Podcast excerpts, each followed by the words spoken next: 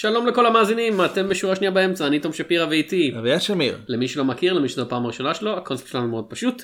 בכל שבוע אני ואביעד בוחרים שני סרטים, אחד חדש ואחד ישן, ומדסקסים אותם, כל אחד בנפרד ושניהם ביחד. זהו פרק 329. כן, שזה... זה לא רע.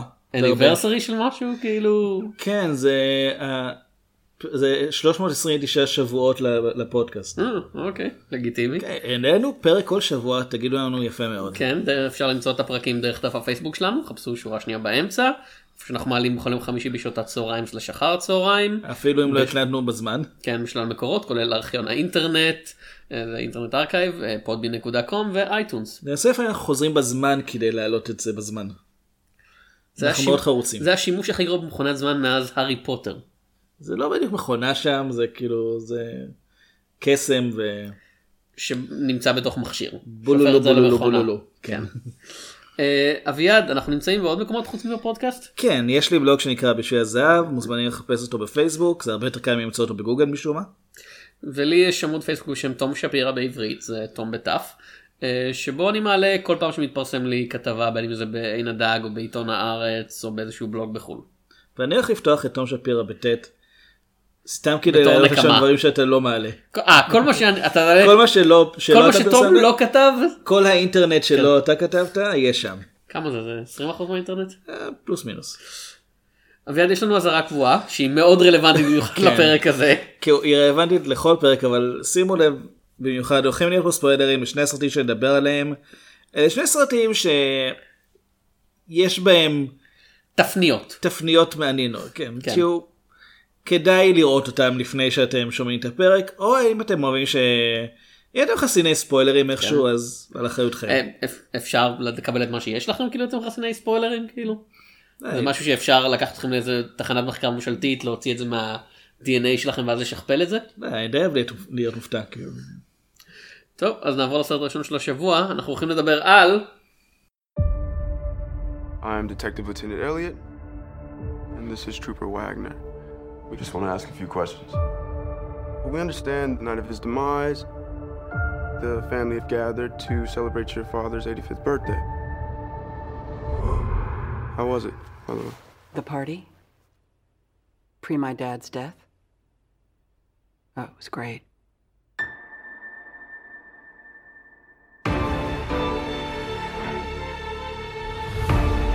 Ladies and gentlemen, I would like to request that you all stay until the investigation is completed.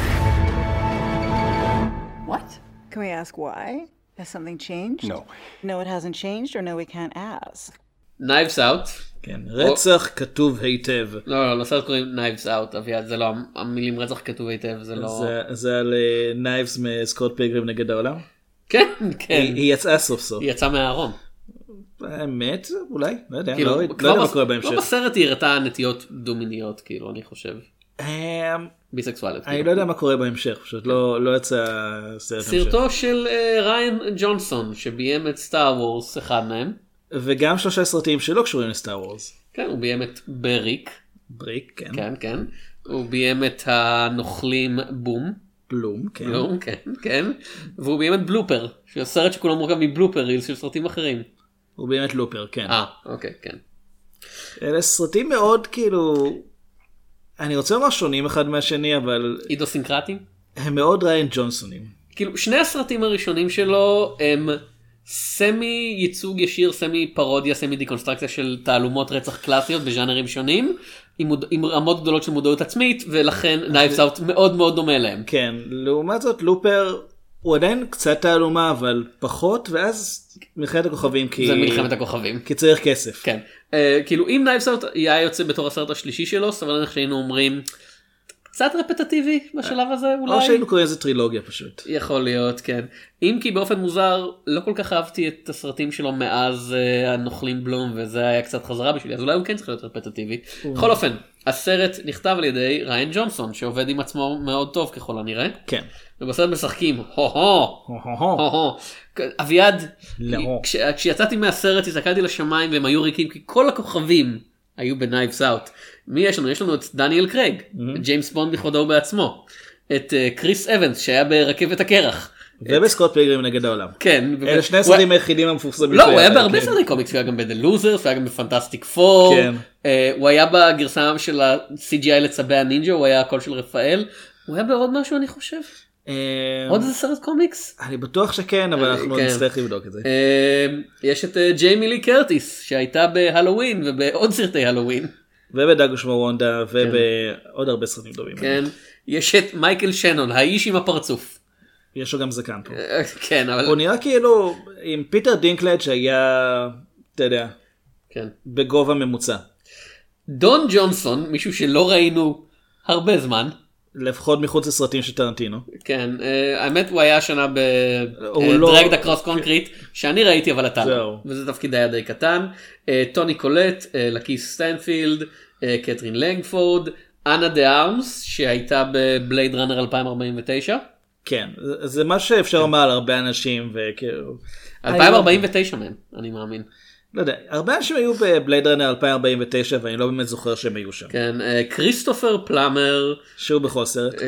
כן. כאילו, עם כל שנה הוא מוסיף לעצמו עוד סרט לכמות הסרטים שהוא עושה. כן, ככה זה, אתה לא מוריד אותם, זה לא כזה, אתה מוחק את הפילמוגרפיה. כמות הסרטים שהוא עושה תמיד הגיל שלו פלוס אחד. הבנתי. בן כמה הוא? 80 ומשהו. אז הוא היה ב-81 סרטים השנה? לפחות? נראה ככה. הייתי בטוח כל הסרט שהוא מישהו אחר ואני לא יודע למה. בחצי מהם הוא החליף את קווין ספייסי. אוקיי, כן. ג'דן מרטל, נועה סייגן, קיי קלן, ריקי לינדהום. אבל בוא נדבר על הכוכב האמיתי. פרנק עוז מופיע. פרנק עוז, זה מה שאתם צריכים לדעת. אפרופו אנשים מסטאר וורז. סליחה, הכוכב האמיתי זה אמט וולש. שנראה זקן וקרוב למוות כמו שהוא נראה כבר 30 שנה בערך. הגיוני. כן. פרנק עוז, כאילו. מתי ראית את פרנק עוז, כאילו, את הפנים שלו בסרט? יש לו את אחד הקולות הכי מזוהים בקולנוע, אבל אני לא יודעת... יש לו שניים הקולות הכי מזוהים בקולנוע. יודה ומספיגי. כן, שניים, רק שניים האלה. ככה זה כשיש שניים. כאילו, ועוד כל מיני מהמפץ. בכל אופן, אנה דה ארמס היא הדמות הראשית שלנו אגב, רוב הסרט, היא משחקת את מרתה קבררה, שהיא עוזרת ומטפלת של אחד הרלן, רגע, מה שמשפחה שלו? תרומבי. זה השם משפחה של חצי מהדמויות, תבחר אחד. של הרלן תרומבי, שהוא סופר מותחנים עשיר ומוצלח מאוד, ויום אחד, אחרי המסיבת יום הולדת שלו, שבן 85 כבר, היא פותחת את החדר שלו והרלן מת. למען היה משפותחת החדר זו פרן המשרתת. העוזרת, סוכנת נכון, בית. נכון, סליחה, אני מצטער. מה התואר מדויק? סוכנת כן. בית? משהו כזה, כן. כן הם אופן, אנשים עשירים שמעסיקים אנשים לעשירים. ארלן פרומבי מת, וכולם חשודים. האמת לא, בהתחלה החשד העיקרי שהוא התאבד. והרעיונות של השוטרים עם כל מי שהיה במסיבה באותו יום, שזה בעיקר קרובים שונים, כאילו הבת שלו, הבן שלו, הגיס של האחות של הדודה של האח, הבן של הבן של הדודה של הגיס, משהו כזה. בדיוק, כן. כן? כולם אומרים כזה, כן, זה כנראה התאבדות, כן, הוא חתך לעצמו את הגרון שזה שיטת התאבדות די מוזרה. זה קלאסי, מה? לא, קלאסי זה לראות לעצמך בראש, או לחנוק, אתה יודע, חבל דליה או משהו כזה. הפודקאסט אינו מעודד התאבדויות בדרכים קלאסיות, תהיו מקוריים.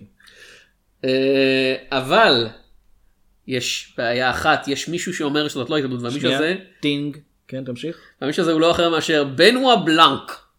בלונק. עם השם הזה אני מניח שהוא צרפתי. הוא לא נגיד שחקן בריטי שמגלם פה את הדמות עם המבטא הדרומי הכי בולט אי פעם מאז לוגן לקי. כן, דניאל קרייג. כן. משחק בלש מסתורי. טינג. תודה. יש איזה משהו כשהוא מגלם דמויות עם מבטא דרומי. והוא משוכנע שמה שהיה פה זה מקרה של פאול פליי, ואני לא מתכוון לזה שאוף רצח אותו. אם כי זה היה יכול להיות טוויסט נחמד לסרט הזה. כן. מי זה אוף רצח? לא יודע. קרובת משפחה של אוף רחזה. כי ככה עובדים קרובי משפחה, לפי שם פרטי. זה כמו ביפן. כאילו גם ביפן זה לא ככה, אבל בגלל הקונבנציות של כתיבת שמות אנחנו... אנחנו מדברים פה הסרט עם משפחה של אחד הילדים שם קוראים רנסום.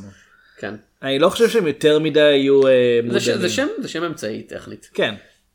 על שם סבא שלו? אני לא יודע. בנואה מחליט... שהוא יכול לפתוח בכל הבית רק באנה, רק במרתה, סליחה, כאילו הוא לא בשחקנית, הוא כזה מתקשר לשחקנית, אנה דה ארמס, כזה, היי, אני יודע שאתה סוגה בלצלם סרטים עכשיו, אבל אתה רוצה להיות הסיידקיק שלי? והיא כזה, אוקיי. לא, במקום זה הוא מגייס את מרתה בתור הווטסון שלו, כמו שהוא מכנה אותה, והם מנסים לפתור ביחד איזו תעלומה של איך האיש מת, איך הרלן מת. הבעיה היא שמרתה יודעת איך הרלן מת, כי היא הייתה שם. היא נתנה לו בטעות בלילה שאחרי הנסיבה את התרופה הלא נכונה, וכששניהם הבינו שהיא לא יספיקו להציל אותו בזמן, כאילו, הוא אמר, אני פשוט אעשה, כאילו, את הבד, וככה האשמה לא תוטל עלייך, ולא יצטרכו, מאחר והמצב החוקי שלך בתור מאגרת לא כל כך נסתר בחוק. היא עצמה חוקית. ההורים שלה לא. יעשו לך בעיות אם יתפסו אותך על משהו כזה, אז אני פשוט הולך לעשות כאילו התאבדתי, ונארגן את זה כאילו כולם יחשבו שאת בכלל יצאת מהבית הרבה לפני שמעתתי. אני רוצה לומר לגיטימי, אבל זה אולי לא המילה הנכונה פה. ויש בעיה שמסתבר עוד במהלך הסרט, שלפני שהוא מת, הרלן שינה קצת את הצוואה שלו, ובמקום לתת כנהוג לחלק את הכסף בין קרובי המשפחה, הוא חילק אותו, את העוגה, הוא חילק באחד בעיקרון. כן, כן. ועכשיו מרתה יורשת של הבית, האחוזה וכל הזכויות על כל הספרים שלו. לנצח. שני דברים נוספים שכדאי לציין. כן. אחד, בנוע בלנק לא יודע מי שכר אותו. כן. הוא לא בעלה של המשטרה, הוא חוקר פרטי, שמצטרף לחקירה המשטרתית כיועץ. אחרי ששולח לו מעטפת מזומנים. כן, מישהו שכר אותו לבדוק את זה, והוא בעצמו לא יודע מי. עניין שני, מרתה לא יכולה לשקר בלי להכיר. כן. שזה... תיק. כן, זה חתיכת תיק. זה כאילו... זה סדרת טלוויזיה, The Tick. לא משנה איזה מהגרסאות המצוירת, זאת בשנות ה-90 המאוחרות. דווקא לא גורמת להקי. דווקא הייתה נחמדה, לא גרמה להקי. כולם היו נחמדות, היו שלוש סדרות וכולם היו בסדר גמור. ואף אחד מהן לא שרדה. כאילו, הסדרה המצוירת שרדה איזה 4 עונות. אוקיי, זה יחסית. זה הסדרה המצוירת, זה בסדר גמור. אבל כן. אוקיי, הנה הקטע עם הסרט הזה. מצד אחד הוא תעלומה בלשית מאוד מאוד ישירה, כי יש שם את כל האלמנטים הקלאסיים, יש המון המון חשודים, יש את הבלש הדגול שבא לפתור את העניינים, יש כל מיני רמזים סותרים ומה שנקרא רד הרינגס, שזה אומר כאילו רמז שגורם לך לחשוב שמשהו אחד בטוח הולך לקרות, אבל בעצם מסתבר שזה לא נכון. יש לך כל מיני תפניות ותכסיסים וגילויים, וזה הכל מסתיים בזה שמישהו עומד ומחבר את כל הרמזים ומסביר לקהל ולנאשמים כאילו, אתה עשית את זה, כאילו אלקטרום מיסטרי כזה. או את. כן, כן. ומצד שני זה כמובן סרט של ריאן ג'ונסון בפורמט של הסרטים המוקדמים שלו, אז יש פה המון המון מודעות עצמית, לא ברמה של האחים בלום, אבל איפשהו כאילו, אם האחים בלום זה כזה הגובה של סרטים שכזה מודעים לעצמם ולז'אנר שבו הם פועלים, שבו הדמות מצטטות את כללי הז'אנר, כאילו למותחנים, נגיד האחים בלום זה למותחנים כאלה, מה שסקרים היה לסרטי אימה, ובריק הוא כזה באמצע, שהוא כזה כן תעלומת רצח, אבל עם כל מיני ווינקים פוסט מודרניים, אז זה נמצא בין לבין, כי הדמויות מודעות למה שקורה פה, אבל הם לא מחולקות את זה עם הקהל, מה שנקרא, כאילו אף אחד לא עוצר באמצע הסרט להסביר, כן, זה כמו בספר ההוא שקראתי אתמול. אבל הקהל מצופה לדעת שזה כן, זה בדיוק כמו הספר ההוא, כאילו. אוקיי, אני כן אגיד, כי לא אמרתי את זה קודם, מבחינת הסרטים של ריאן ג'ונסון, אני מאוד אהבתי את בריק, אהבתי את לופר, בניגודיך. כן. לופר. את הנוכלים בלום ככה, הוא קצת פספס אותי, כי הרגשתי שהוא קצת... מתלהב מעצמו? כן, מאוד. לגיטימי. אני אהבתי אותו כי הוא מתלהב מעצמו. זהו, Knives Out הוא... הוא ביניהם מבחינתי, בין בריק לבין הנוכלים בלום, במובן של הוא מספיק מעניין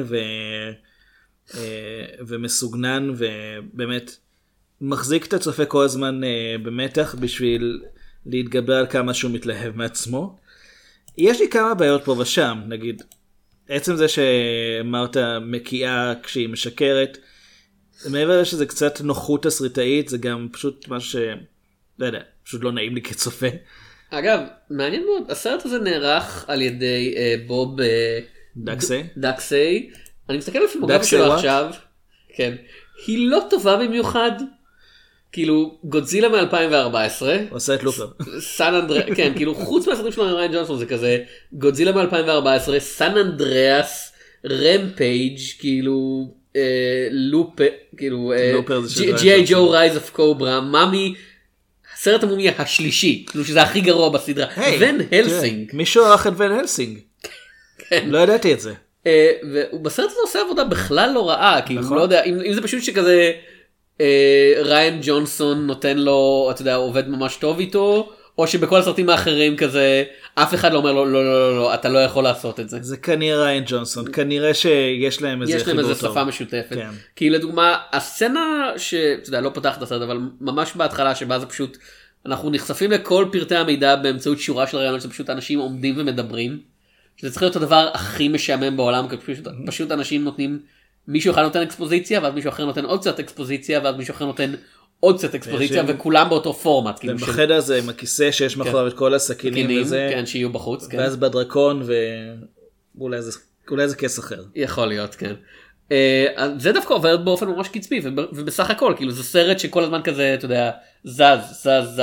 אפילו שזה הרבה סרטים של אנשים פשוט מסבירים אחד לשני דברים שכבר קרו, או הנחות של, כן. עריכה קצבית לעלילה של לא זזה מהר. כן, בלי להפוך את זה ל... יותר מדי קצבי, כאילו זה לא מייקל ביי, זה לא כזה יש בסרט למעשה אזכור לבייבי דרייבר, ואני חושב שזה השוואה די טובה מבחינת סרט שאין לו, הוא לא עמוס בעלילה, אבל יש בו הרבה דמויות שצריך לזכור, ואחת מהדרכים לזכור זה שפשוט הסרט זז במהירות ביניהם, ככה שאתה יוצר הקשרים בראש. הבעיה העיקרית שלי עם הסרט זה ככל שהוא מתקרב לסוף, התעלומה נהיית גם יותר כאילו פשוטה וגם לא מספקת, כי... וזה קצת מרגיש כאילו הסרט מנסה לחסד את עצמו בזה שהוא אומר, תראה, התעלומה זה לא העניין, מה שהעניין זה הדרך שבה הדמויות מתייחסויות למרתה וחושפות את הנבזיות של עצמן. מי בכלל מתעניין בסיפורי מדח בשביל התעלומה? אני? כולם. כאילו, לא כולם. יש הרבה אנשים שמתעניינים בזכות האלמנטים הסוציולוגיים, שזה חלק, או הפסיכולוגיים, שזה חלק ממה שקורה פה, אבל... זה גם.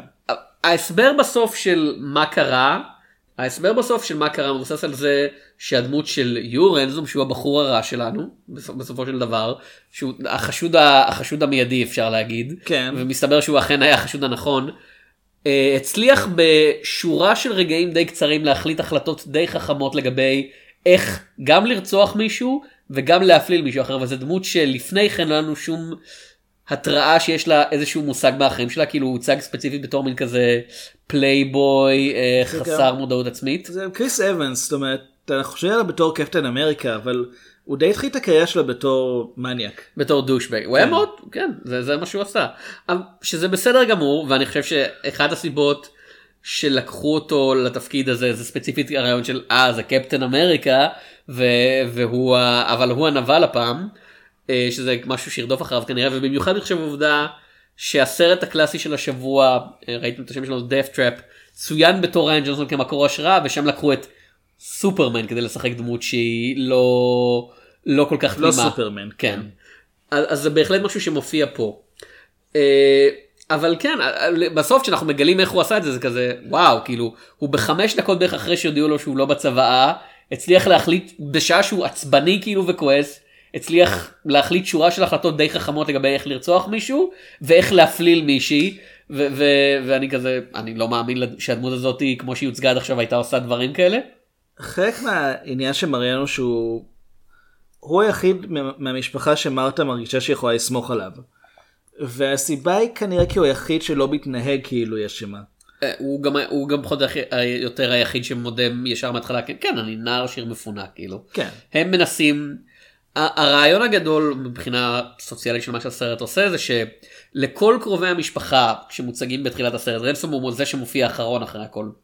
יש דרגות שונות של יחסים עם מרתה, ויש את האלה שמתייחסים אליה במקצועיות, יש כאלה שאומרים שהם אוהבים אותה, ויש... אתה יודע, מחבבים אותה, ויש את הבת של... את מג. כן, שאומרת שהיא, לא, לא, את ממש חברה שלי, אני אוהבת אותך כמו אחות, אנחנו נהיה ביחד, וכשהרגע של הגילוי הכספי מגיע, כולם לא משנה מה בוגדים בה. זה כזה, הסרט אומר, זה לא משנה מה הדעה הפוליטית שלך, כשאתה מולטי מיליונר. חוץ מרנסום שמחלץ אותה משם. כן, זה שמגיע אנחנו לפחות יותר אומר, אני מניאק. זה קצת מזכיר לי סרט שראינו מוקדם יותר השנה, את רדי אורנט. אוקיי. כאילו, במיוחד בעדינות שלו לביקורת חברתית. כנגד מעמד השירים. כן, זאת אומרת, יש הרבה דמיון בין שני הסרטים באופן כללי. Knives Out יותר טוב לטעמי. אני חושב שהם די באותה רמה. וואו. כאילו, אתה הכי בבת, כן, כאילו, אם אני הייתי אומר, זה לא דבר רע. רדי אורנת, כן. וזה, אני חושב, משהו שהסרט מאוד מתעניין בו. באמת, השוט האחרון של הסרט, שבו מרתה עומדת ומחזיקה את הכוס, שהייתה שייכת ל... My house, my cup, my rose, my coffee. כן, שהיה שייך להרלן, ושהוא התחיל איתו את הסרט, אפשר לומר. וזה כל כך כזה obvious, שאני... זה קצת יוצר לי ניגוד עם איך שהסרט הציג את עצמו בתור משהו שהוא כל כך... אתה יודע, חמקמק ומתחכם וחכם בסופו של דבר. לא, אתה מאוד מאוד ישיר במה שאתה עושה, והפתרון לתעלומה לא מספק אותי, ואתה חושב... התסריט חושב שבגלל שיש לו את האלמנטים הנוספים האלה, אני אשכח מהפתרון, אבל אני לא, אני רוצה גם וגם.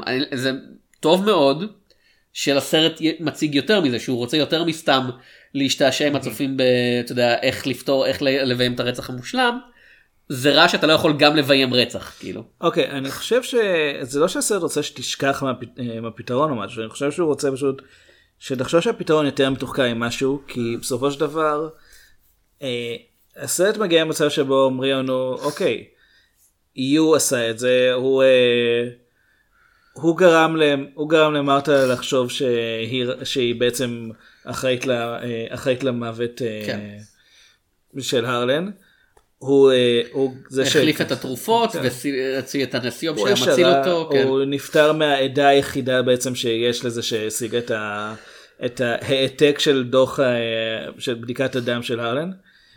אוריאנו, כן, הוא איש הרע, הוא עמד מאחורי זה. בניו בלנק עכשיו מספר לנו את כל הפרטים של התוכנית שהוא הצליח לחשוף. סליחה, בנויה בלנק. בלנק. כן. וכל אני חושב, אוקיי, איפה הטוויסט? כי לא יכול להיות שזה כזה פשוט, שזה באמת...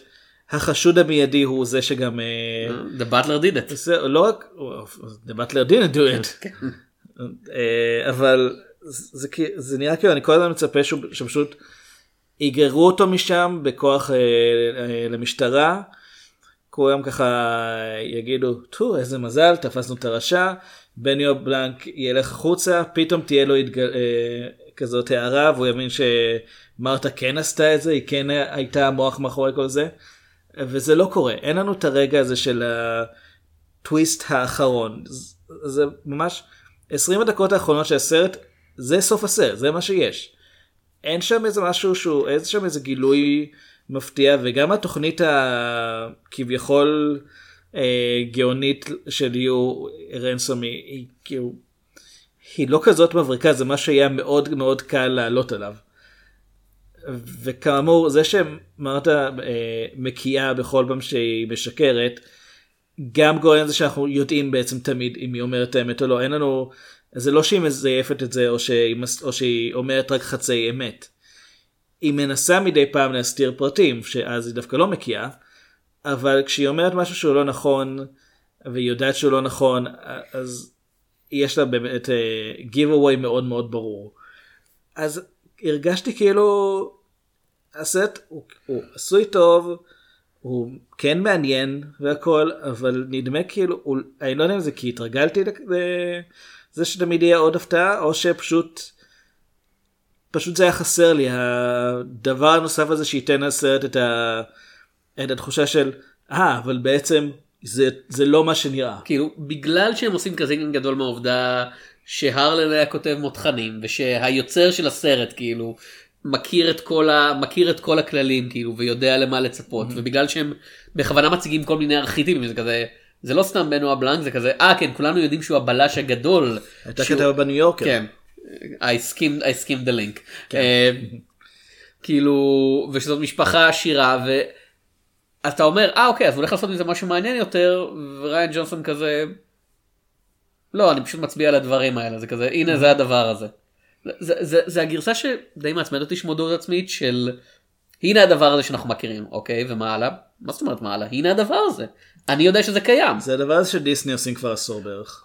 כן, כן, כאילו... לפעמים יותר בכן, לפעמים פחות. ראית את הטריילר? אגב, סטאר וורס לסטאר וורס החדש, סדרת סרטים שאתה לא אוהב. הוא הוקרן לפני הסרט הזה, כן. כן. אז יש את הקטע שבו יש את הסטורם טרופרס שכזה עפים, ואז מות אחת אומרת, הם עפים עכשיו. ואז מות שנייה אומרת, הם עפים עכשיו? ואז מות שנייה אומרת, הם עפים עכשיו. ואני כזה... כן, אני יכול לראות איזה סרט, כאילו, מספיק שדמות אחת אומרת את זה, זה משעשע, שלוש דמות חוזרות על הבדיחה ומין כזה, כן קהל, אנחנו יודעים שזה נראה מגוחך, אבל תנחשו מה, אתם יודעים שזה נראה מגוחך, אבל גם אנחנו יודעים שזה נראה מגוחך, אז זה בסדר גמור, ואני כזה... הקטע עם הטריילרים של סטאר וורס זה שעורכים אותם בכוונה ככה שהם לא מגלים... לא, כן, אבל אני רק אומר, רק הבדיחה הזאת היא כזאת... יש סיכוי שזה נאמר בסרט עצמו על משהו אחר לגמרי. כן. זה כזה, הם מופיעים עכשיו כזה, אולי אם זה האבנג'רס. לא, האבנג'רס לא היו לצד האימפריה. אתה לא יודע, כזה. אני די בטוח שלא. טוני סטארק מכר נשקים לאימפריה הגלקטית במשך שנים. אבל אז הוא החליף צד. זה מה שהם רצו שתחשוב. אבל זה משהו כזה. עכשיו, בסרט הזה זה לא רע באותה מידה, ועוד פעם, אני ביקורתי כלפיו, כי אהבתי אותו. כי אתה יודע, הוא היה מאוד מבדר לי לצפייה, וכי נהניתי מכל ההופעות, וכי יש... עוד פעם, בעידן הזה שכל כך הרבה סרטים מרגישים כאילו הם נעשים לפי תוכנית, אתה יודע, מאוד מאוד מודרנית שלך לעשות סרטים, זה כיף לראות לעשות את זה שנעשה לפי תוכנית, אבל זה תוכנית מלפני 20, 30, 40 ו-50 שנה. יותר אפילו. זה כזה, כאילו, אבל כבר לא עושים את זה, כל כך הרבה לא עושים את זה בימינו שזה נהיה חדשני שוב, זה כל כך ישן שזה שוב שיק. אני זוכר כשהייתי, לדעתי זה היה בחטיבה, למדנו בשיעור אנגלית, מה זה הודנית. ולמדנו את הסיפור הקצר, Lambs to Slaughter, שהוא באמת תעלומת רצח די פשוטה. והכבשים שמרו על שתיקה כל הזמן, לא עמו כלום.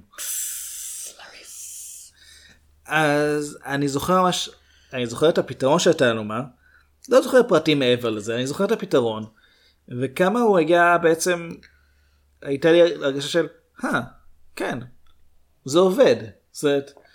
זה אמנם לא הפתרון הכי ברור והכי ישיר, צריך קצת שיקרו כמה צירופי מקרים כדי שזה יעבוד, אבל בהקשר של הסיפור זה עובד.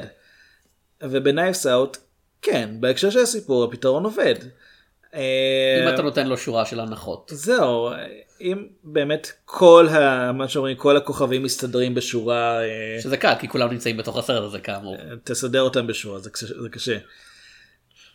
עכשיו, אני מרגיש שהסרט כן רוצה שנדבר על משהו חוץ מזה, הוא כן רוצה שנדבר על היחס למהגרים, ויש פה באמת את הסוג של... בדיחה חוזרת שאף אחד מבני המשפחה לא באמת יודע מאיזו מדינה מרתה היגרה. כן. כל אחד מהם אומר שהיא ממדינה אחרת. כולל אלו שלכאורה אוהבים אותה ומעריכים אותה וחושבים עליה בתור חברה שלהם. אחד אומר מאורוגוואי, אחד מברזיל, אחד מקולומביה אני חושב. מה זה מרתה מבאר שבע? אוקיי. אוקיי. מאיפה במקור אבל? מבאר שבע. שם זה 3 דורות באר שבע. אני חושב שזה מספר הדורות שבאר שבע קיימת כעיר. בדיוק. אז הסרט כן רוצה שנדבר על זה, ובמובן מסוים, המוות של הרלן זה כאילו המוות של האידיאל, של החלום האמריקאי, כי כל הזמן אומרים, הוא self-made man, הוא בנה בעצמו את האימפריה של הספרים, וכל שאר בני המשפחה בעצם, הסיבה שהם עשירים זה כי הם תלויים בו, והוא זה שבעצם יכול לסגור להם את הברז, יש לו את הבת שבנתה בעצמה לטענתה, כן. לטענתה, אבל בעצם הכל מבוסס על כסף שהיא קיבלה מאבא שלה, ויש את הבן שהוא מנהל את ההוצאה לאור, אבל כל מה שהוא עושה זה פשוט לפרסם ספרים של אבא שלו. כן. ויש להם ויכוח על זכויות לטלוויזיה ודברים כאלה שהרלן לא מוכן למכור. אבל אני אומר לך, הבמאי הזה ריאן ג'ונסון ממש יכול לעשות משהו עם הספר כזה. במאים של סטאר וורס, מה הם יודעים? אני כן אגיד שלפחות הוא תמיד עושה את הסרטים מקורי, גם אם הז'אנרים מבוססים על מחוות, הוא כן תמיד מקפיד שהסיפור יהיה שלו. יש את הבדיחה הזאת שלפחות במעגלים החברתיים שלי חוזרת הרבה של, אתה יודע, באנגלית לפחות, born on the third base thinks he made a home run, של, אתה יודע, אנשים שנולדו עם כל היתרונות הכלכליים והזה, ומשוכנעים שכזה, לא, אני self-made man. כאילו, אני בניתי את החברה הזאת בעצמי, עם הירושה של $1,000,000 שאבא שלי השאיר לי, זה כזה, אתם יכולים להיות כמוני, אם רק לא תצטרכו לשלם שכר דירה, כי ההורים שלכם ידאגו לכם לבית עד גיל 30. זה די הוויכוח שיש היום כל האוקיי בומרס וכאלה, כאילו, בומרס נגד מילניאלס, שהוויכוח הוא במידה רבה שכל דור טוען שהדור השני בעצם קיבל את הכל כבר מוכן ולא צריך להתאמץ. הסרט הזה מראה לנו 3 דורות שבעצם קיבלו הכל כבר, הם נולדו לכסף, הם גדלו עם הכסף, וברגע שהרלן מת, אז גם הערכים בעצם הם אלה שמחליטים למי הולך כסף, והוא מעביר את זה ישר למרתה, כי היא היחידה שהוא רואה בה כאדם טוב. היא האמריקאית האמיתית, אתה מבין, בניגוד להם, כי היא עובדת קשה. זה לא רק זה, היא גם, היא היגרה לאמריקה, היא באה ממדינה אחרת לאמריקה, כדי לעבוד בעצם מאפס, ולבנות את עצמה. עכשיו נכון, היא לא הולכת להיות אימפריה של ספרים, היא עובדת בתור אחות סיעודית, ולכן זה לא תחום שנוטים להתאשר בו, וגם אין לה כל כך שאיפות להתאשר, אבל זה בדיוק העניין, שהיא פשוט, היא עובדת כי היא צריכה את העבודה. ונראה לי שריאן ג'ונסון מאוד, מאוד רוצה שאנחנו נזדהה עם הרעיון הזה של, זה לא חוכמה להיוולד עם כסף. בואו תעשו בעצמכם את המאמץ. ופה זה כן קצת מתקשר לאיכשהו שאמרתי, כל הסרטים שלו חוץ ממלחמת הכוכבים, הם עושים את הסרטים שהוא כתב בעצמו. והוא גם משתתף בהפקה, ולוקח לו שנים עד שהוא מוציא סרט חדש, כי זה הרבה עבודה מסביב. ויש סיכוי שהוא קצת רואה בזה גם קצת את המקום שלו, כי אוקיי, הוא לא, זה לא שהוא גדל מהשפטות או היגר לאמריקה בלי כלום בכיס ולאט לאט הפך לבמאי מצליח, אבל הוא כן רואה בעבודה שלו משהו שדורש הרבה השקעה בעצם מאפס, ואני חושב שהוא מעביר את זה דרך הסרט הזה גם, את הרעיון של אם אתה חי על חשבון מישהו אחר, אז אתה לא באמת חי, אתה יותר כמו תפיל מאשר תורם. זה קצת הקצנה מן סתם. אני לא חושב שזה, אני חושב שהכוונה של הסרט היא שאנשים באמריקה, כאילו, האנשים שכל הזמן מדברים על המאגרים ואלה שבאים מן הסתם והם רוצים כלום בשביל כלום, והם רוצים את הרשת ההטבות החברתית שלנו. They took their derbs. משהו כזה, או they took our social security number. כן. אתה יודע, אנשים כאלה לא, במיוחד אלה שאומרים, אני עשיתי את הכל בעצמי, כזה לא מבינים כמה, או בוחרים לא להבין כמה, אתה יודע, על כמה הצלחה שלהם מבוססת,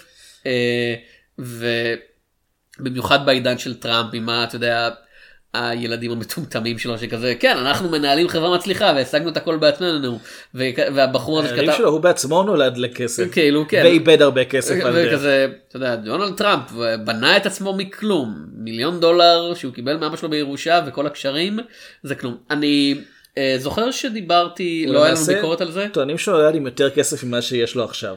אני לא יודע. עכשיו כשהוא נשיא, אני מניח שלא חסר לו קשרים. לא, קשרים תמיד היו לו, אבל אומרים שפשוט לא איש עסקים כזה טוב.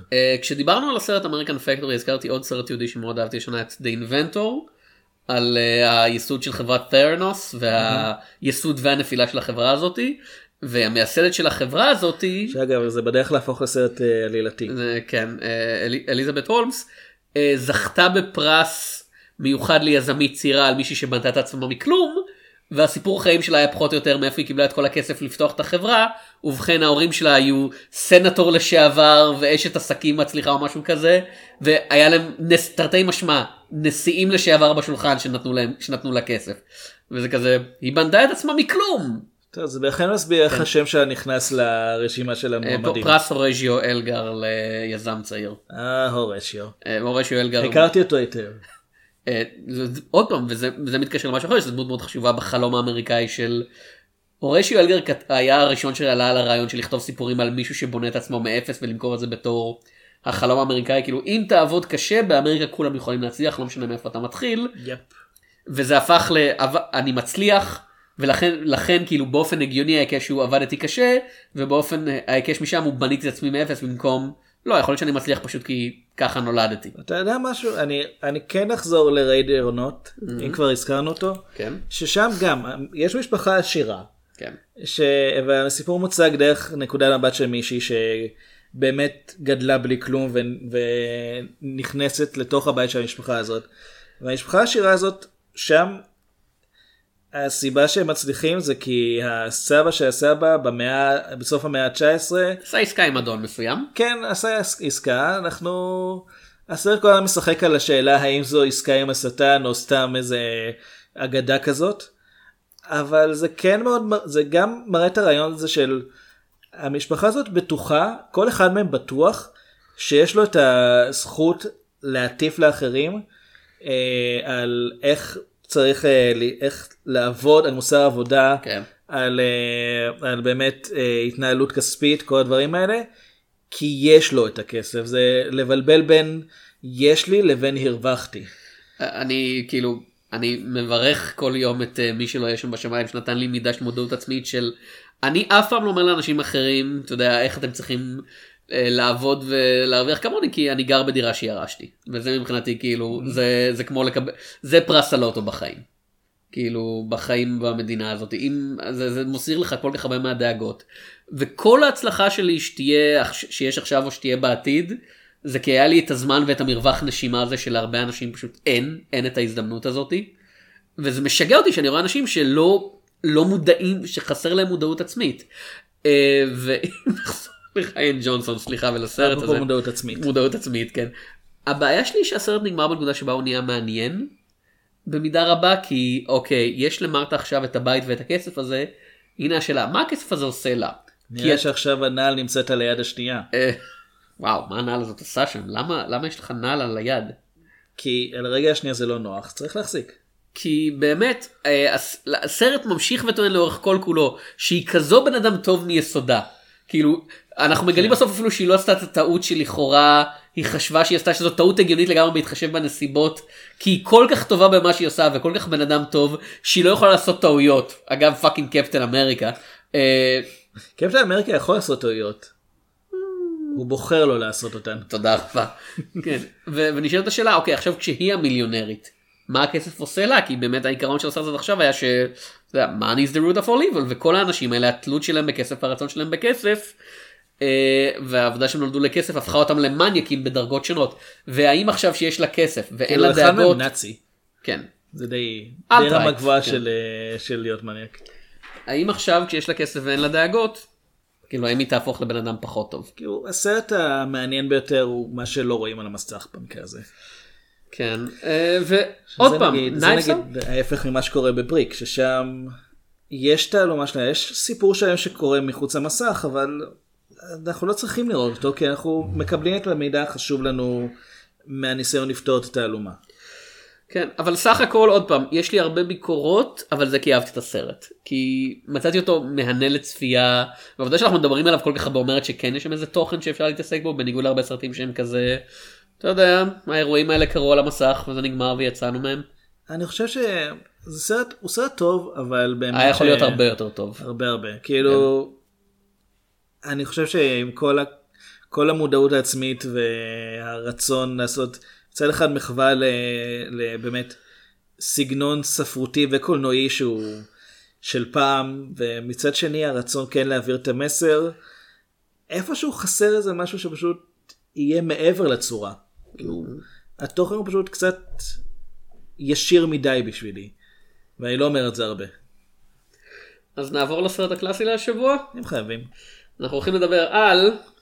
At the turn of a knife and a twist in the plot, Death Trap is everything it's not. Sydney, people are always interested in psychics who can point at someone and say, that man murdered that man. Are you trying to say that you don't think that you can trust me?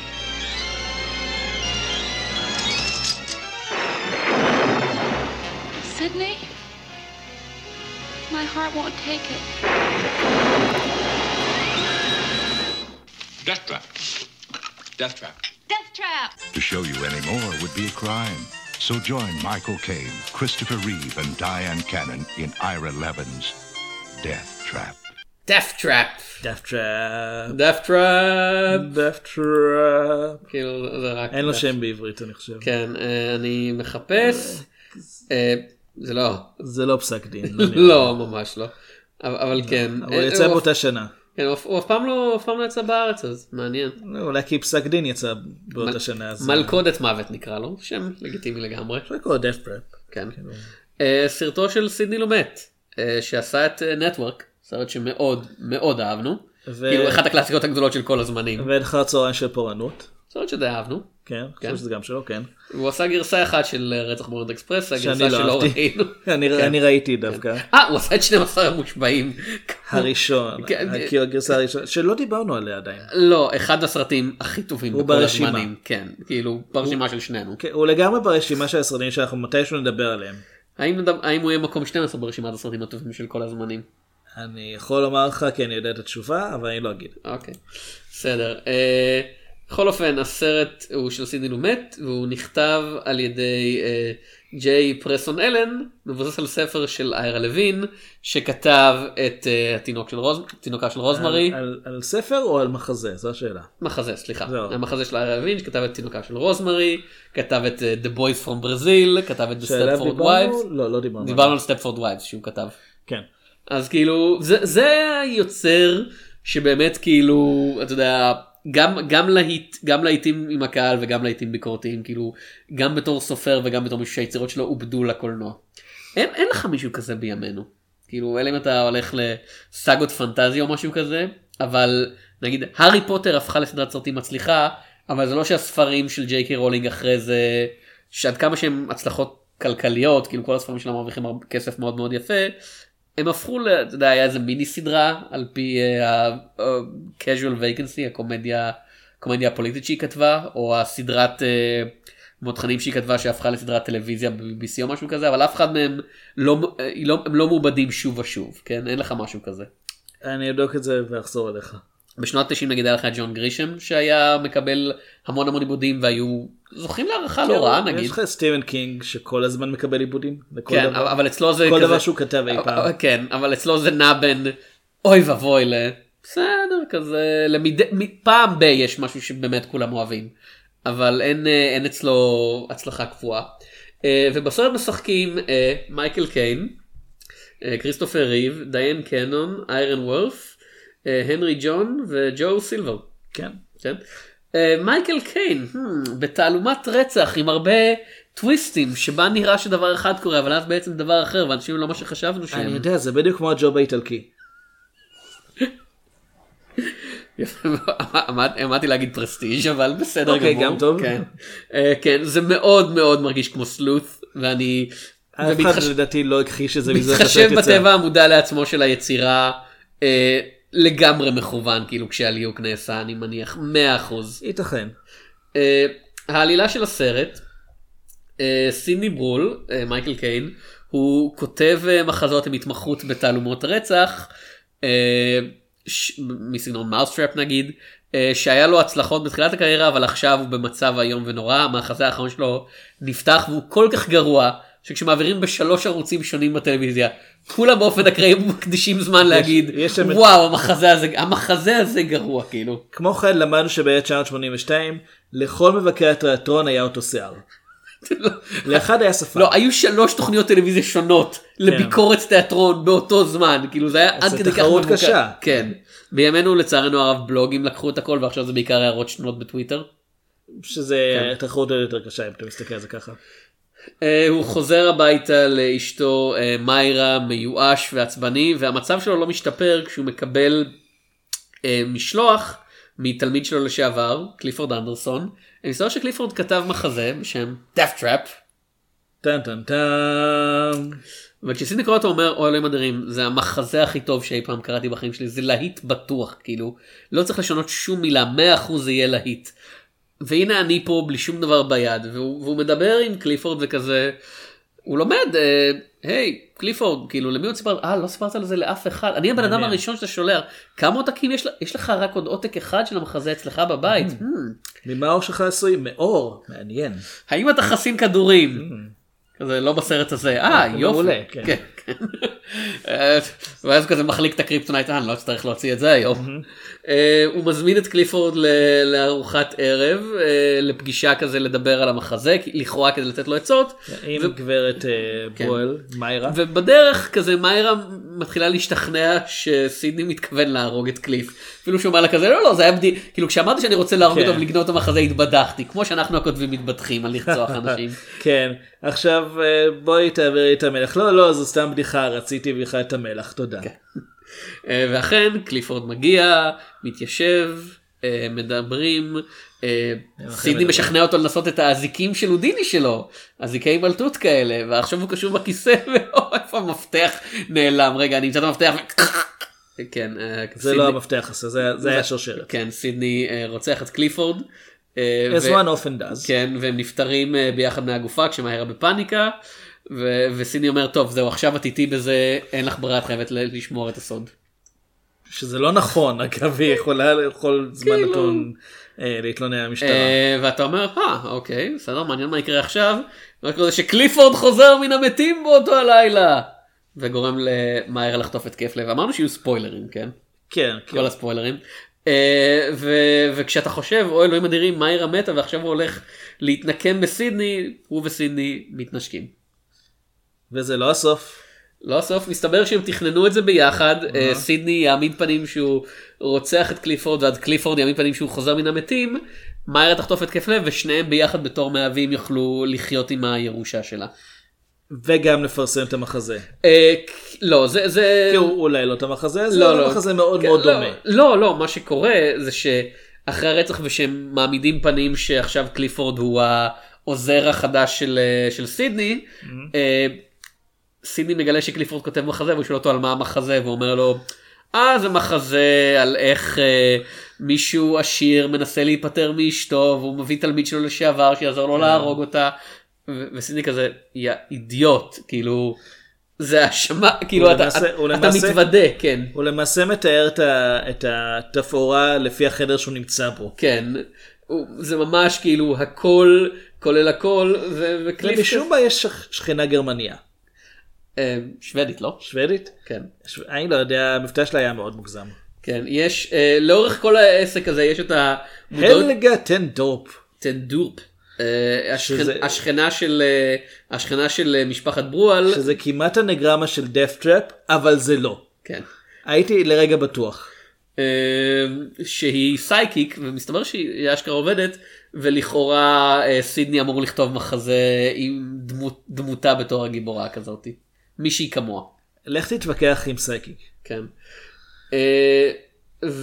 והשליש האחרון של הסרט זה בעצם מין כזה מאבק רצונות סלש אינטלקט בין סידני לקליף, בשעה שכל רב מנסה להרים על השני. קליפורד לאט לאט נחשף יותר ויותר כמין כזה פסיכופת שלא ממש אכפת לו מכלום, וסידני הוא מישהו שמכיר את הבית, מכיר את החדר, את הכללים. הוא קצת הופך לזירו מוסטל מבחינת הטונים שהוא מגיע אליהם. כן. אוקיי, אני אגיד את זה. לא כך אהבתי את הסרט. ויש איזה, הסיבה העיקרית היא כי רואים מאוד שהוא מבוסס על מחזה, במובן של יש המון המון דיבורים, והדיבורים האלה הם כאילו נועדו לקהל שנמצא מול השחקנים. תחושה כזאת כאילו השחקנים, לא רק שהם צריכים להגזים, גם צריכים ממש להסביר לנו כל דבר, ואני לא כל כך אוהב את זה בתעלומות הרצח שלי. אוקיי, אני מאוד אהבתי את Death Trap. כאמור, סלוס זה היה סרט שנהניתי לראות, אבל הוא הרגיש מאוד מרותק למימד האינטלקטואלי של התעלומה, של כזה, נפתיע את הקהל, אוקיי, אתם לא מודעים למה שקורה פה, ועכשיו נפתיע אתכם שוב, אבל אין כמעט, יש מעט מאוד אישיות בין הדמויות, כי זה היה לחלוטין מאבק בין שני אנשים להרים אחד על השני, בלי שום דבר שמעורב בזה. ופה זה מתחיל בתור משהו כזה, כי... סידני לא באמת אוהב את מיירה, והניסיון שלו להרים עליה בעזרת קליפורד נהדר, לא, זה גם עובד, אבל זה גם נהדר אלמנט רגשי באמת, כאילו הוא לא מרגיש אשמה על זה שהוא הרג אותה, לא יותר מלשנייה אחת, למרות שמייקל קיין משחק את השנייה הזאת נהדר, כשזה קורה הוא קצת מסתכל עליה, והוא כל השנים האלה, ואז הוא מנער את זה מעצמו, וכזה טוב, חייבים להמשיך. זה יותר שהוא מנער מקליפורד, כי קליפורד מכוסה אדמה. כן, אבל הם קברו אותו בגינת הירק. זה היה לי כל כך, כאילו, כל כך כזה מאמץ כדי להפחיד את מיירה אחר כך.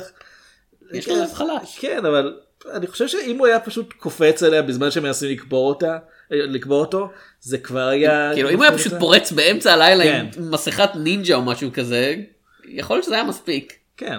הוא בחור גדול. אם היה נגיד אף דרך החלון, כן. ומסובב את כדור הארץ, זה יעבד. אם הוא היה מקרין לסופרמן 4, The Quest for Peace. כן.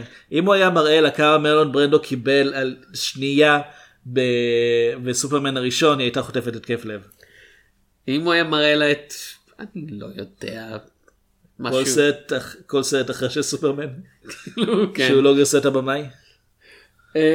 אבל כן, ברגע שזה נעשה סידני מול קליפורד, זה נהיה בעיניי הרבה יותר מעניין, כי סידני באמת, קליפורד משחק את זה, אבל סידני באמת מאוהב בו בהתחלה.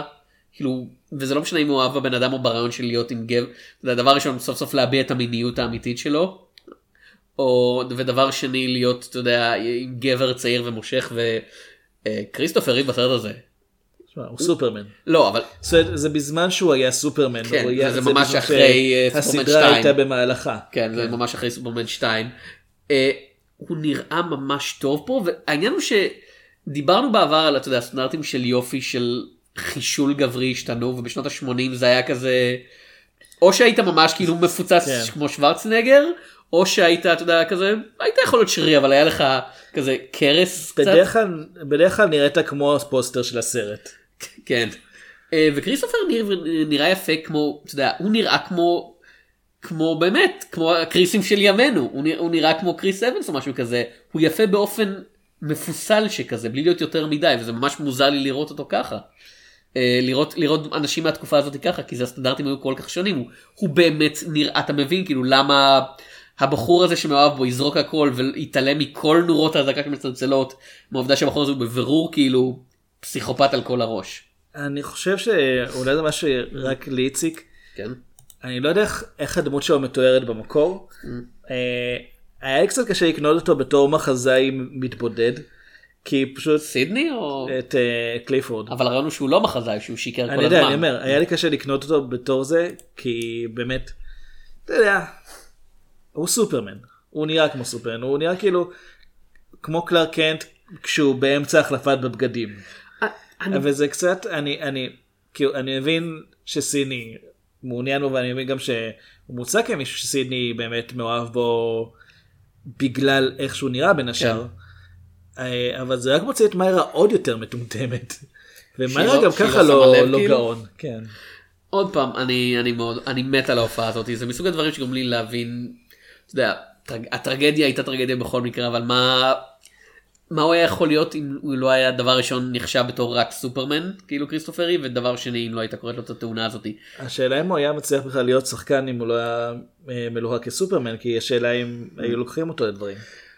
כן, זה בעיה. ודווקא בסופרמן הוא לא שחקן כזה טוב. אני חושב שבסופרמן הוא שחקן נהדר, גם בתור קלארק קנט וגם בתור סופרמן. יש לסרט הזה הרבה, לשני הסרטים, כאילו סופרמן 1 ו2 הרבה בעיות אחרות, ל3 ו4 יש לבעיות שהם קיימים. סופרמן 3 וסופרמן 4, זוג סרטים נוראים. הבעיות שהם זה שהם קיימים. כן.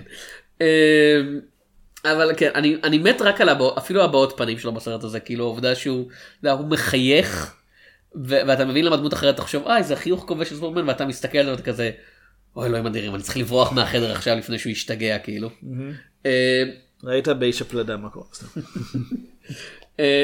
ובאמת, כל המאבק בינו לבין סידני בסוף, כל אחד כבר, אתה יודע, התכונן לזה של מישהו אחר, ובניגוד לנייבס אאוט, שבו, אתה יודע, הסכין בסוף נשלפת באופן הכי, עוד פעם, הכי מה שהיית מצפה לו, כאילו, כי הוא מזכיר מול המצלמה. לא, כן, אבל העובדה שמזכירים מראש כזה, אתה יודע, סכין אמיתי מול סכין מזויף למשחק, ואז מישהו נתקר בסוף ואתה כזה, לא, זה סכין, זה בבירור סכין מזויף, כאילו אין שום, אף אחד לא היה מופתע לשנייה. עכשיו, פה אתה גם יודע שיהיו הרבה זיופים, אבל בגלל שיש כל כך הרבה כלי רצח על השולחן. כן, מילולי. כן, כאילו מעל השולחן. הוא אוסף אותם. כן, ובגלל שנאמר לנו מראש שחצי מהם מזויפים וחצי מהם אמיתיים, אתה אף פעם לא יודע כאילו איך מישהו יעשה מה ומה הוא ישתחרר ממנו, וכל הקרב בסוף, דווקא חשבתי שבו חלק שזה כן שברו את התיאטרון, הקטע שבו הברק מכה אורות נכבים וטן דרופ רצה לחדר כאילו, ומדליקה את הנר מאחוריו. אני רוצה לומר שהם שברו את התיאטרון, אבל זה כאלה שמילולית הופך לקדע בתיאטרון. כן. אז דווקא, להפך, פה דווקא הפכו את זה לתיאטרון. אחלה קאט, האמת. כן, כשקליפורד מציין, יש לי אפקטים. שזה, מודעות עצמית זה דבר טוב. פה זה ממש אבל דוחף את זה. זה מאוד, סרט אחר שדיברנו עליו מזמן, זה מאוד תפוס את שורטי. זה מאוד מזכיר את תפוס את שורטי. רק שאם תפוס את שורטי היה נראה כמו כזה. נראה כמו ספר של אלמור לנארד. כן.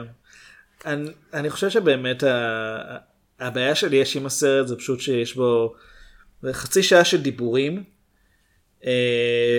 פעולה שמשנה את העלילה. חצי שעה של דיבורים, פעולה שמשנה את העלילה. הרגע תראה את 12 המושבעים. לא. כי 12 המושבעים הוא דינמי יותר. הוא כל הזמן הם מתקדמים מנקודה אחת לנקודת הסיום, וזה הליך, זה תהליך שעובר על כל הדמויות במקביל. פה ההרגשה היא כאילו פשוט, הסרט נורא מדבר על מה שקורה ועל מה שעומד לקרות ועל מה שקרה קודם, ואז קורה דבר לא צפוי לחלוטין.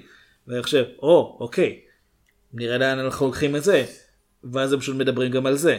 זאת אומרת, יש לי כל הזמן הייתה לי תחושה כאילו הסרט יותר מדי מעביר זמן בלהסביר לי דברים, במקום פשוט להראות מה קורה הלאה. לי זה דווקא הרגיש כמו סיר לחץ מבוים ממש ממש טוב. הדרך שבה לטעמי הדיבורים האלה בנו דברים שמשתלמים רק אחר כך, ובאמת ברגע שסידני מזמין את קליף לארוחת ערב, לאורך ההכנה להגעה שלו ועד לרגע שהוא באמת עושה את זה, אתה יודע, כל הזמן אנחנו רואים את מיירה כאילו בשוק של מה בעלה הולך לעשות. היא גם שורחת המון. כן. או באמת, השליש האחרון של הסרט, שמתחיל מהרגע שבו רואה החשבון של סידני מציין את העובדה העוזר שלך נועל כל הזמן את המגירה שלו. למה? כאילו. והרגע של, אוקיי, מה הוא מסתיר?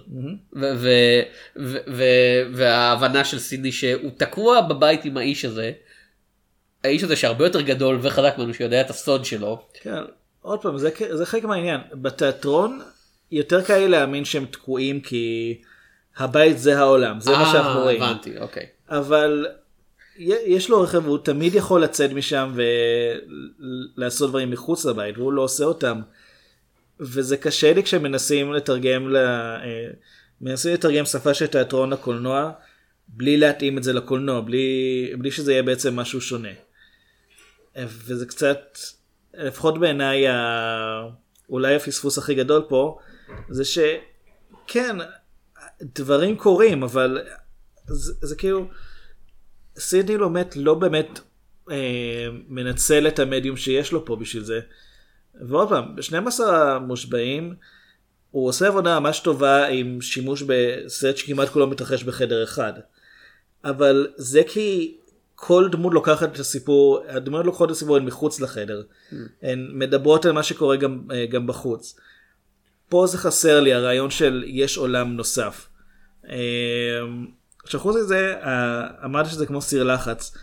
הבעיה שיש לי תמיד עם המשל של סיר לחץ, זה שאם אתה משתמש בסיר, וזה מגיע למצב שהוא כבר מתחיל ממש לבעבע, ואם אתה לא מספיק ברגע הנכון לכבות את האש, אז הכל גולש, שטבח טוב לא מגיע למצב הזה. טבח טוב שולט תמיד במצב של התבשיל, הוא תמיד יודע כמה מרכיבים להכניס, תמיד יודע כמה זמן צריך להיות על האש, מתי להעביר לאש יותר נמוכה.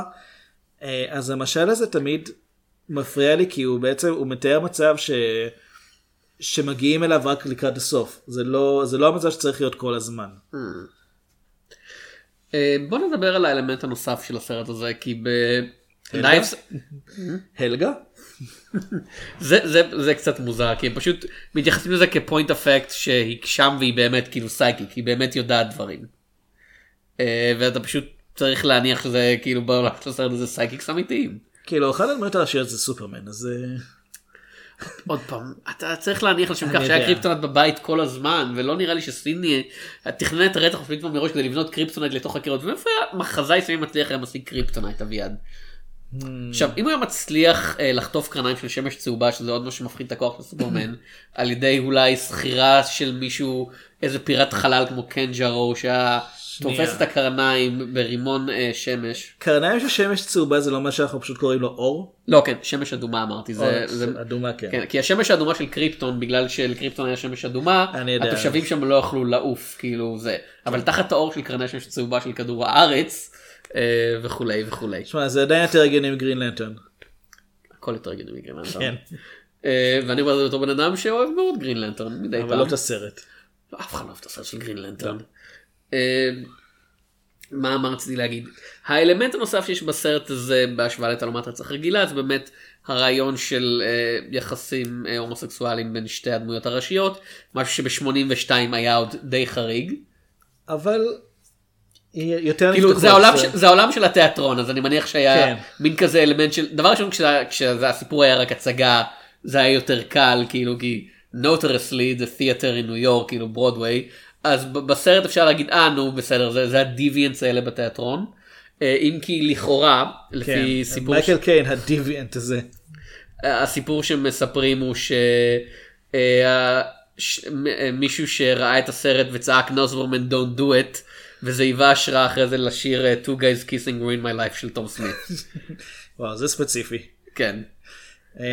אגב, אני רק רוצה לומר, אני רואה שהסרט היה מועמד לרזי על שחקנית המשנה הגרועה ביותר.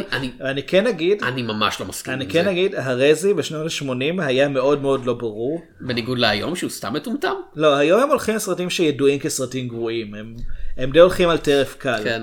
בשנות ה-80 הלכו לכל מיני כיוונים מוזרים. כאילו, התפקיד שנתנו לדיין קן הוא לא טוב במיוחד איך שהוא כתוב, הוא... אני מסכים, אני גם לא אהבתי את המשחק שלה פה, אבל זה לא ברמה של... אני חשבתי שהמשחק שלה היה בסדר גמור ביחס למה שביקשו ממני לעשות. אני לא מכיר אותה מדברים אחרים, אולי לא טובה בהם. אולי.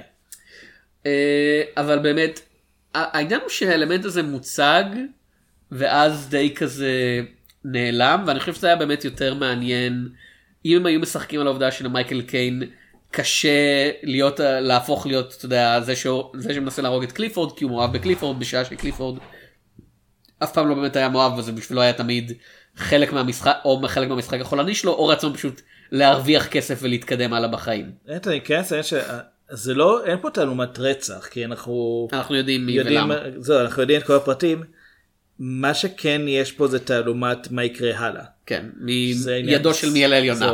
שזה סגנון אחר לגמרי. כמו שכאמור, השוואות לסלוט מאוד מתאימות פה, שאין שם שום תעלומה לגבי מי השמה, השאלה היא מי ינצח. כן, איך ולמה. אבל באמת, זה נראה שב-30 דקות האחרונות, סידני, אתה יודע, החליט טוב, אני צריך להרוג את קליפורד, וזה קל לא מדי רגשית עם זה. ומה שהרגשתי שבאמת שחסר פה, זה העובדה שמבחינת סידני, עוד פעם, איש שכנראה זו ההזדמנות הראשונה שלו לחוות יחסים כאלה, איש שהיה מוכן בשביל היחסים הלא ברורים האלה, תרתי משמע לרצוח את אשתו מזה שנים רבות, ולסכן את אתה יודע, לסכן את מאסר לכל החיים או משהו כזה,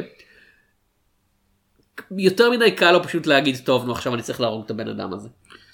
וזה היה יותר מעניין לטעמי, אם לקליפורד זה היה קל, כאילו מבחינה רגשית, ולסידני זה היה קשה, זה היה הופך את המאבק ליותר מעניין, במיוחד כי סידני יש את ה-Home Advantage, מה שנקרא. שזה הבית שלו. כן, זה הבית שלו, והוא יודע...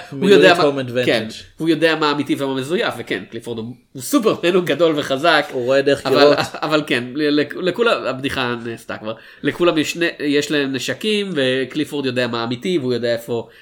סידני יודע מה אמיתי, והוא יודע איפה להתחבב, והיה יותר מעניין אם היה לו קשה לראות את החץ הזה שמסיים את העניין מבחינתו, ובמקום זה הוא פשוט... לא, הוא פשוט יורה בו וזהו. גם, זה לא בדיוק נגמר ככה. לא, כן, אבל אתה מבין למה אני מתכוון. כן, יש את הכלא שבו הרוצח חוזר לעוד פעם אחת אחרונה. שנות ה-80, מה אפשר לעשות? כן, זה היה מאוד מקובל אז. זה עד היום מקובל. כן, אבל היום זה מקובל, אבל מהירים על זה משהו. אתה בהחלט, עוד פעם, אני חושב שההשפעה העיקרית על Knives Out, זה באמת הרעיון של לקחת מישהו שמוכר בתור, כרגע בתור הדמות הכי הולסום בעולם, עוד קפטן אמריקה מול סופרמן, כאילו לא סתם האיש הטוב אלא האיש המושלם, וללהק אותו בתור מישהו שמתגלה בתור חתיכת חר של בן אדם, כאילו בכל הדרגות האפשריות. אוקיי. ורמות גדולות של מודעות עצמית. אני חושב שדף טראפ יותר חכם, ואני חושב שבגלל שכל הדמויות בדף טראפ הם חרות ברמות שונות, זה עושה את האלמנט הרגשי יותר מעניין מ-Knives Out, שבו יש לך דמות אחת שהיא דושה, כאילו, אתה יודע, היא מרחק קצר מללכת על המים, וכל הדמות האחרות הם אתה יודע, או נגדה או בעדה, ואתה יודע אם מישהו טוב אם הוא בעדה או נגדה. ויש לך גם בלש. או חוקר פרטי. לא, הוא בעדה, כן. כן, אני אומר, יש לך חוקר פרטי שמניע את העלילה. שהוא בעצם אומר לך דברים. אז אני חושב שבין השתיים אני מעדיף את Death Trap. שכן, אני מסכים איתך, הוא הרבה פחות פילמאי, הוא הרבה יותר, כשאתה מסביר את המגבלות של, כן, זה מבוסס על הצגה, אתה רואה את זה, אבל אני חושב שמה שאני כן רואה על המסך, יותר מעניין אותי מ-Knives Out. אני פשוט חושב, כשאנחנו כן רואים מה שקורה מחוץ לבית, נגיד סיני נוסע לאסוף את קליפורד מתחנת הרכבת, כל מה שאנחנו רואים זה שהוא מגיע לתחנת הרכבת, קליפורד ניגש אליו למכונית, נכנס, ואנחנו חוזרים לבית. כן. הייתה יכול... עכשיו, אני לא אומר שהם צריכים עכשיו לדבר ולתכנן את כל התוכניות שלהם, אבל אם כבר תורכים להראות לנו את זה, אז בואו לפחות, אפילו תנו לנו קצת זמן עם סידני לבד בנסיעה, שנראה את המבט שלו על הפנים, כאילו איזשהו ניצול של המדיום השונה. אוקיי, גיליתי עכשיו שבדף טראפ יש הופעות אורח של כמה מבקרי קולנוע ותיאטרון מוכרים, כולל אחד שקוראים לו ג'ו סיגל. בתפקיד עצמם. לא, כן, אבל ג'ו סיגל זה כמו שם של אחד היוצרים של סופרמן. ואני תוהה האם זה היה מכוון עד כדי כך, כאילו, האם סידני לומד בחר אותו כי הוא כזה... לדעתי, לא, לדעתי הוא בחר אותו פשוט כי הוא היה מוכר. כן, כי אם כן זה צירוף, זה צירוף מקרים נהדר, כאילו. זה כאילו, זה כמו שתגלה של אחד מהאנשים שאתה יודע, לא, בעצם בגודזילה זה לא צירוף מקרים. כאילו, האם אחד מהאנשים שמופיע בסרט Knives Out, הוא נקרא מיסטר נייבס או משהו כזה, לא יודע. ג'ול סטיבן סיגל נפטר ב-2007. אוקיי, סטיבן סיגל נפטר? מעניין כמה פעמים הוא שמע את זה בחיים שלו. He's half past dead. אז עוד משהו יש לך להגיד על הסרטים אליו יד? על תעלומות הרצח? אני חושב שזה ז'אנר שמאוד מאוד קשה לקלוע איתו בדיוק למינון הנכון. ולדעתי שני הסרטים פה מבחינתי לא הצליחו לקלוע, אבל זה מאוד קשה. דיברנו די מזמן על עד התביעה שמבוסס על סיפור של אגתה קריסטי ובילי וילדר ביים אותו, שזו נגיד דוגמה לאיך כן לעשות תעלומת רצח שמצליחה גם לעבוד מבחינה קולנועית וגם לא להיות יותר מדי ישירה ומצד שני לא להסתבך יותר מדי. וזה עוד היה מבוסס על סיפור של איזה 15 עמודים, כאילו אז הם הרחיבו את זה באופן די מרשים בלי לאבד את השלד של הסיפור המקורי. הרבה מזה זה דעתי גם השחקנים שנתנו לדמויות הרבה נפח, אבל זה קשה. אני בטח לא אבקר מישהו על זה שהוא מנסה. אחד הז'אנרים שיותר קשה לעבוד איתם זה תעלומה בלשית, ובאמת כל מי שמנסה זה כבר ראוי לציון. טוב, אז זה היה Knives Out ו-Death Trap. אני תום שפירא. אני אביעד שמיר. מה לפעם הבאה? פגש בסרטים.